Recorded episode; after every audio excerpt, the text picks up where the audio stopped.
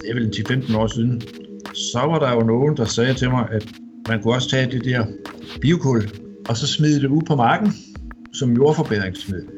Egentlig var det lidt en tilfældighed, da Ulrik Pirk Henriksen opdagede, at man med såkaldt pyrolyse-teknologi kan binde CO2 i landbrugsjorden, frem for at lade det sive op i atmosfæren. Men det synes jeg godt nok lød noget tosset at tage sådan et godt brændsel og smide på marken. Men da jeg så fik tænkt mig lidt mere om og fik regnet lidt mere på det, så kunne jeg jo godt se pointen i det. Men efter nærmere eftertanke gik det store klimapotentiale op for seniorforskeren fra DTU. Jeg hedder Ulrik Birk Henriksen, og jeg har arbejdet med termiske processer og med pyrolyse. Pyrolyse. Det kræver vist en nærmere forklaring. Ja, pyrolyseteknologi, det vil sige, at man varmer tingene op i al sin rørende enkelhed. Altså planter, de vokser jo op. Og når planter vokser op, så optager de CO2 fra atmosfæren. Når så man pyrolyserer planterne, altså varmer dem op til 500-600 grader, så spalter det, og så dannes der pyrolysegasser, kalder vi det, som forsvinder ud af materialet. Og tilbage er der så en kulstofrest. De høje temperaturer får CO2'en til at binde sig i såkaldt biokul, der minder om en slags grillkul. Og der er kulstoffet bundet stabilt, sådan at det ikke kan nedbrydes af mikroorganismer osv. osv. Det biokul kan så opbevares ude på markerne. Som jordforbæringsmiddel. Og på den måde have fjerne kulstof, have fjernet CO2 fra atmosfæren. Og samtidig med, så har de pyrolysegasser, der blev frigjort under pyrolysen, de kan anvendes til energiformål. Man kan bruge dem til varmeproduktion, eller man kan lave flydende brændstof ud af den. Teknologien, ja, den kan ifølge regeringen potentielt mindske udledningerne med 2 millioner ton CO2 frem mod 2030. Det kan blive en stor hjælp for et landbrug, som i dag udgør mere end en femtedel af Danmarks klimabelastning. Ulrik Birk Henriksen selv kalder det for en grøn game changer. Men hvordan virker teknologien, og hvor langt er den fra at kunne blive til virkelighed? Det her er Informations Klimapodcast. Mit navn er Martin Bang.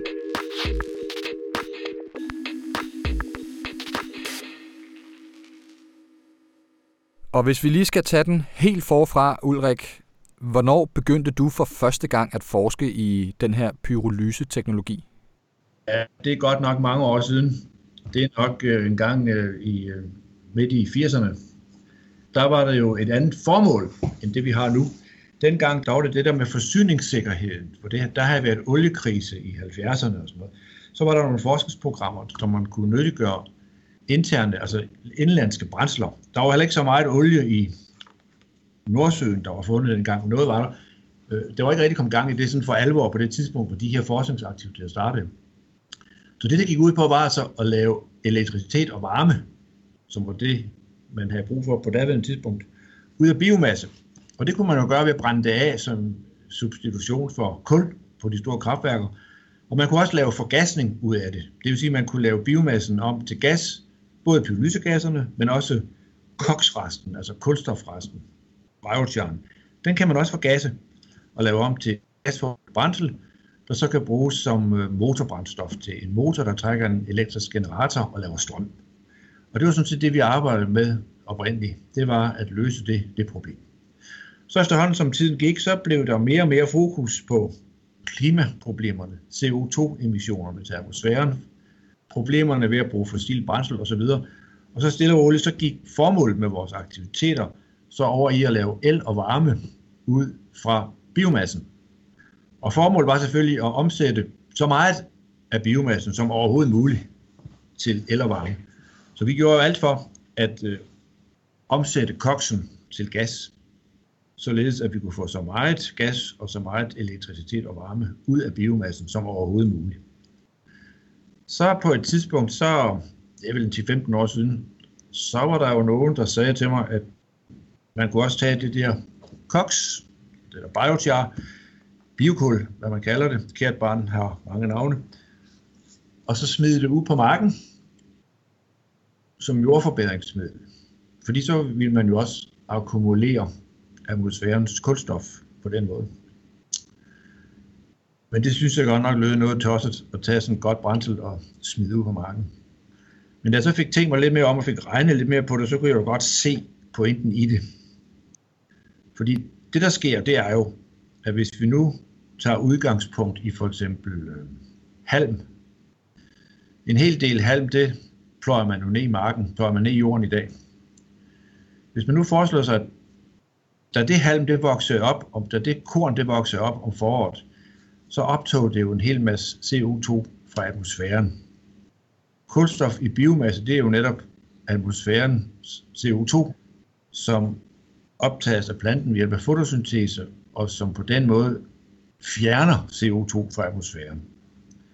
Hvis man så øh, lader de ting ligge og rødne på marken, eller pløjer det ned i jorden, så løber nogle forholdsvis få år, så vil langt hovedparten af det kulstof, der var i halmen, det vil så frigøres igen ved hjælp af nogle mikroorganismers aktiviteter ned i jorden, og fise op i atmosfæren, for at sige det lige ud, øh, hvor det kom fra. Så har man CO2 tilbage i atmosfæren igen.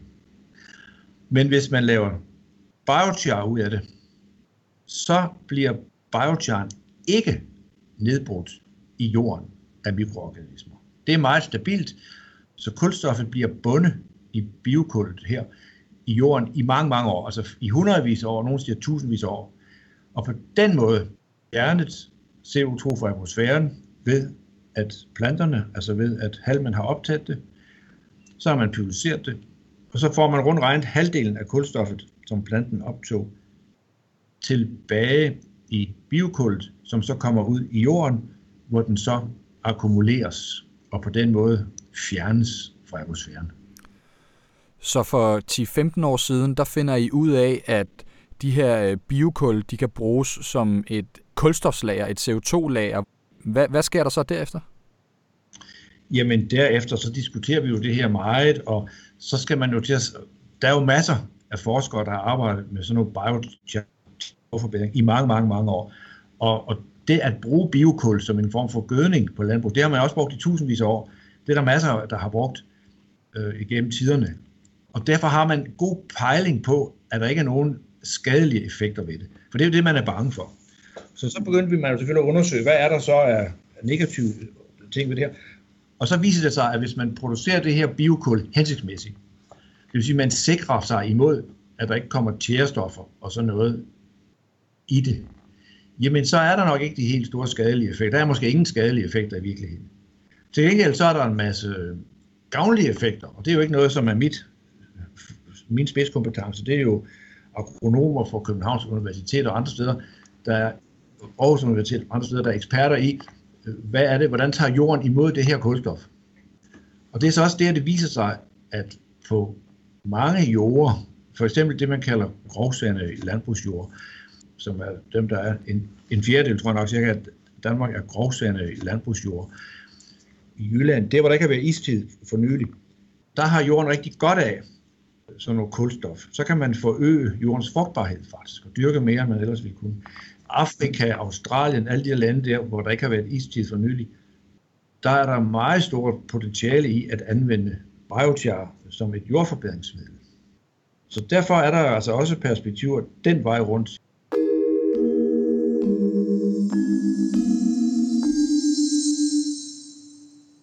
Hvis du skal prøve at koge det ned til sådan en bouillonterning, hvad er det så for konkrete fordele, der er ved pyrolyseteknologi i forhold til landbrugets øh, grønne omstilling, kan man sige? Ja, det er jo, at det er en forholdsvis øh, enkel proces. Altså, det er jo bare at varme ting op. Og så øh, kan man sige, at landbrug, de har jo virkelig nogle udfordringer. Vi ved, ved jo alle sammen godt, at landbrug, de øh, står for lidt over 20 procent Danmarks øh, klimaaftryk. Primært i form af metan og lattergas. Metan, det dannes jo ud af, af gylde og så videre, og så videre. Og derfor er det her jo så en måde at kompensere, hvis man tager nogle landbrugsprodukter, for eksempel som landbruget ikke bruger til så meget, en del halm, man kunne også tage gylde, man kunne tage restfiber fra biogasanlæg osv., og så lave biochar ud af det, så kunne man jo faktisk ved at akkumulere det, kompensere for en del af det, som er svært at gøre noget ved inden for landbruget. Og noget af det, som er svært at gøre noget ved, det er sådan noget som lattergasemission fra gødning af marker. Det arbejder man selvfølgelig på. Der er noget, der tyder på, at biokul også godt skal have en positiv indvirkning på det. Men det metanudslip, der kommer fra drøvtykkers øh, fordøjelsessystem, det er straks værre at gøre noget ved. Men så kunne man sige, okay, så må de så få lov til at, disse køer og får, de kunne så få lov til at øh, bøvse og brutte metan ud i atmosfæren, men til gengæld, så tager vi så og akkumulerer noget biochar som kompensation for det. Landbrugets interesseorganisation Landbrug Fødevare, de er jo begejstrede over for den her pyrolyse-teknologi. Det er ingen hemmelighed. Øh, de mener, at øh, den her teknologi kan reducere landbrugets klimaaftryk med 50 procent og gøre flybrændstoffet klimaneutralt. I hvert fald bidrage til at gøre flybrændstoffet klimaneutralt. Ulrik, øh, det lyder jo umiddelbart for godt til at være sandt. Øh, er det rigtigt? ja, ja, det lyder for godt til at, at være sandt.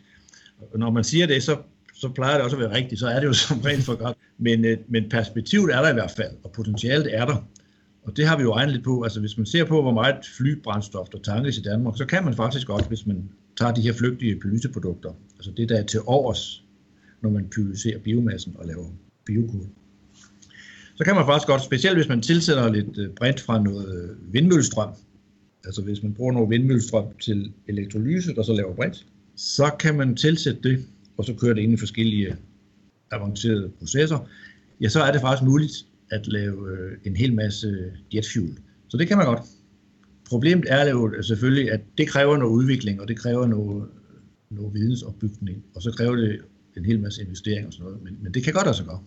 Det er lidt ligesom det her, vi kender fra den teknologi, der hedder Power to X, hvor man tager altså noget energi, og så omformer det til en eller anden form for grøn brændstof, altså noget ja. andet. Jamen det her, det er Power to X. Det er det. Hvis du så skal bruge dine øh, egne ord i forhold til, hvad potentialet er ved det her pyrolyse-teknologi, hvordan ser du så på, på potentialet i sådan et uh, klimaperspektiv? Jamen, jeg synes, det er en udmærket måde, altså det er en god måde, en forholdsvis enkel måde at bidrage. Altså det, der overraskede mig lidt, da jeg begyndte at regne for alvor på det her for to-tre år siden, det er faktisk, at perspektivet er så forholdsvis stort. Hvis man nu siger, at ud over selve biokuldelen, så siger vi også lige, at så får vi håndteret en hel masse gylde på en lidt mere hensigtsmæssig måde, end man gør i dag. Fordi man skal bruge den til, at man skal afvande gylden, og så skal man tørre den, og så skal man pylisere gyldefiberne, fordi man skal lave bagtjør ud af den.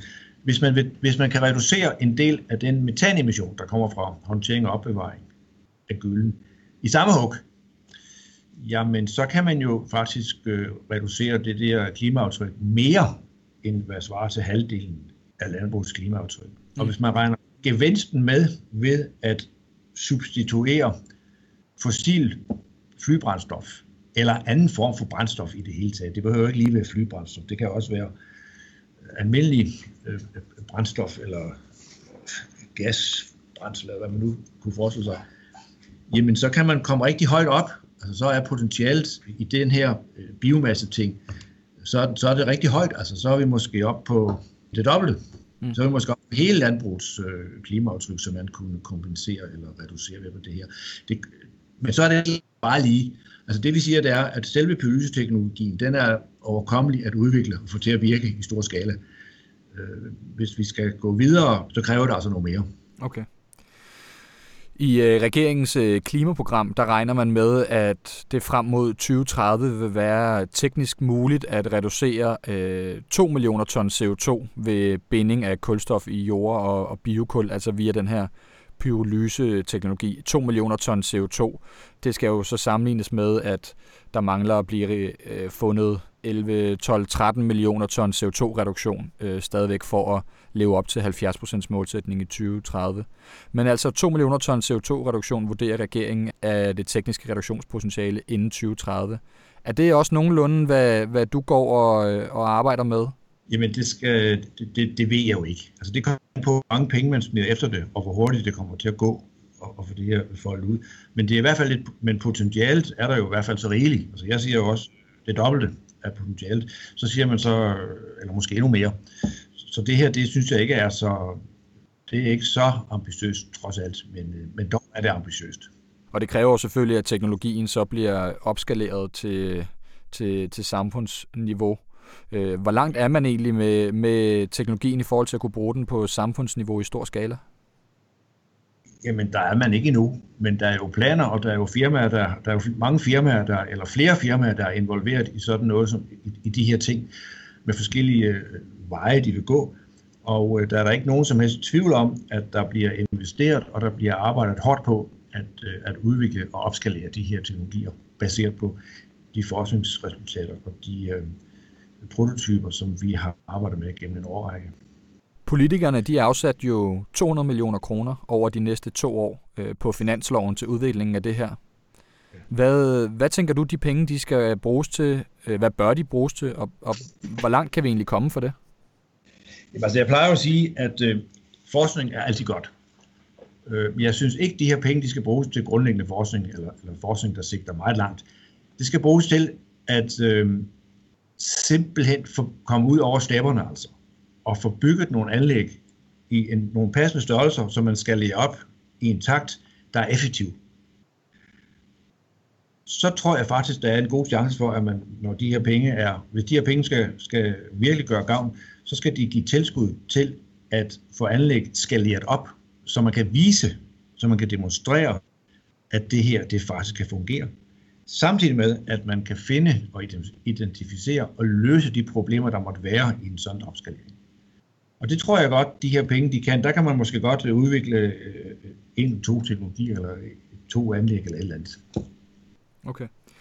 Og, og hvordan forestiller man sig så, at øh, de anlæg, de skal fungere? Altså er det så centrale anlæg, hvor der bliver produceret biokul, og så distribuerer man det ud til landmændene bagefter, eller hvordan? Ja, simpelthen. Altså de skal nok have en vis størrelse for, at det løber sammen økonomisk. Det skal sådan noget som helst. Men det er jo også noget, man skal have fundet ud af. Hvor store skal de her være? Hvordan hænger det sammen logistisk set? Og det er jo så den anden side af sagen, det er at transportere gylde. Det er dyrt, fordi der er rigtig meget vand i det.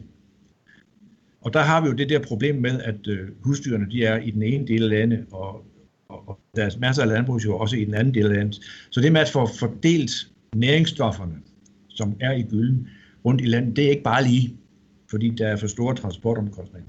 Hvis man bruger pylysekoks, så er en helt en stor del af fosfor for eksempel, og kalium, altså nærings, planternes næringsstoffer, er bevaret i biokul. Og biokul, det var jo kun en brøkdel af, hvad, hvad gylden, altså en meget, meget lille del af, hvad, hvad gylden ville veje. Så på den måde giver det her også mulighed for, at man kan omfordele øh, næringsstofferne i landet, og på den måde transportere det rundt. Men igen, hvis vi lige vender tilbage til dit spørgsmål, så er der jo et, nogle logistiske problemer i, i det her, som skal løses. Altså vi, vi skal have styr på, hvor store skal anlæggene være, hvor mange anlæg skal der være osv. osv. Og det arbejdes der hårdt på øh, fra forskellige sider at, at finde ud af det.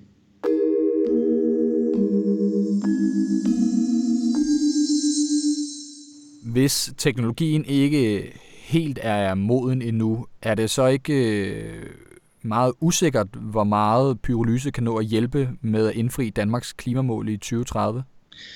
Der er selvfølgelig altid usikkerhed ved noget, der er nyt. Men det er min klare vurdering, at det sagtens vil kunne, altså hvis man virkelig går til den nu, så vil man godt øh, kunne bidrage væsentligt til at reducere klimaaftrykket om 10 år. Hmm. Og det er jo sådan set også det, som, som Klimarådet de siger, man kan. Ja, fordi Klimarådet finder nemlig også et, et, øh, et forholdsvis stort potentiale i det her inden 2030. Øh, Ulrik, hvem er det, der hænger i bremsen? Jeg tror ikke, der er nogen, der hænger i bremsen. Altså, jeg tror, for en gang skyld, så tror jeg faktisk, at man må sige, at det her, det, øh, det vil man gerne. Hmm. Og det er nok også fordi, at vi siger, at der er jo flere fordele ved det. Altså, vi siger jo, at den står på, den står på fire ben. Altså, klimaeffekten har vi taget del om. Så er der så en miljøeffekt, og det er et eller andet med, at øh, hormonstoffer og medicinrester, og hvad der måtte være i ting, man ellers køber på landbrugsjorden, det bliver så nedbrudt, når man pulveriserer materiale først.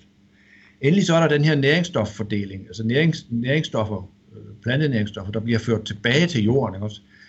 Det er også en fordel. Og til sidst så har vi så energidelen, og det har vi jo talt om med, med jetbrændstof og fjernvarme osv., osv., der kan komme ud af det her. Så den har jo sådan set fire positive ting i sig, som bidrager til løsningen af store samfundsmæssige udfordringer. Og derfor er der altså, tror jeg, altså gerne, at man vil det her. Og det vil øh, altså hele vejen rundt faktisk. Øh, det, det er sådan, jeg ser det i øjeblikket. Og derfor synes jeg, det ser ud som om, at det her, det bliver altså, det bliver altså rigtig godt. Og det der med, at landbrugets klimaaftryk faktisk er så betydeligt, specielt set i forhold til, hvor lille et erhverv landbruget efterhånden er ved at blive, så er det jo virkelig noget, som kan gøre, at landbruget, i stedet for at være den der, jeg tror, jeg har udtalt en gang, at landbruget de beskyldes for at være nogle klimaskurke, den her teknologi kan faktisk gøre, at landbruget bliver klimahelte. Og hvis man ser det på lidt længere sigt, end til 2030, så kan vi jo sige, at det her, det er jo altså en metode at fjerne CO2 fra atmosfæren på. Det, som jeg håber på, det er jo selvfølgelig, at vi er kommet hurtigt fra start her i landet, og at vi trækker på samme hammel og udnytter de store kompetencer, der er i danske virksomheder til at få ting til at ske. Hmm. Vi kan for eksempel se, hvordan vi har været rigtig dygtige til at øh, være førende inden for vindmølleområdet osv. osv., osv.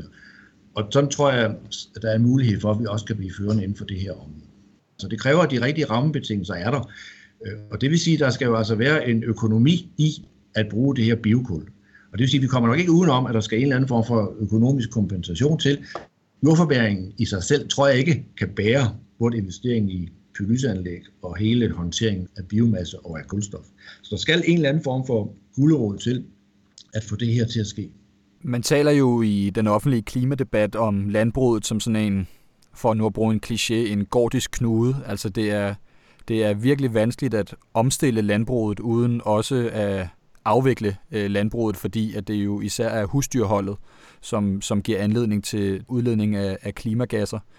Altså hvis vi i Danmark øh, er langt fremme i bussen på det her, og, og er ret effektive til at få det udviklet på storskala-niveau og så videre, så kan vi vel blive sådan en, en virkelig god case for, for resten af verden. Altså så ligger der, kan der potentielt ligge sådan et nyt vindmølle-eventyr i det, vurderer du? Nu ved jeg godt, at, du, at man, det sværeste at spå er om fremtiden, ikke? men hvis du alligevel skulle komme med et, et bud? Altså jeg mener da helt klart, at hvis det lykkes private virksomheder, det offentlige, altså regeringen osv., osv., og så den øh, offentligt finansierede forskning. Hvis vi igen kan arbejde sammen om det her, så har vi da virkelig muligheden for det.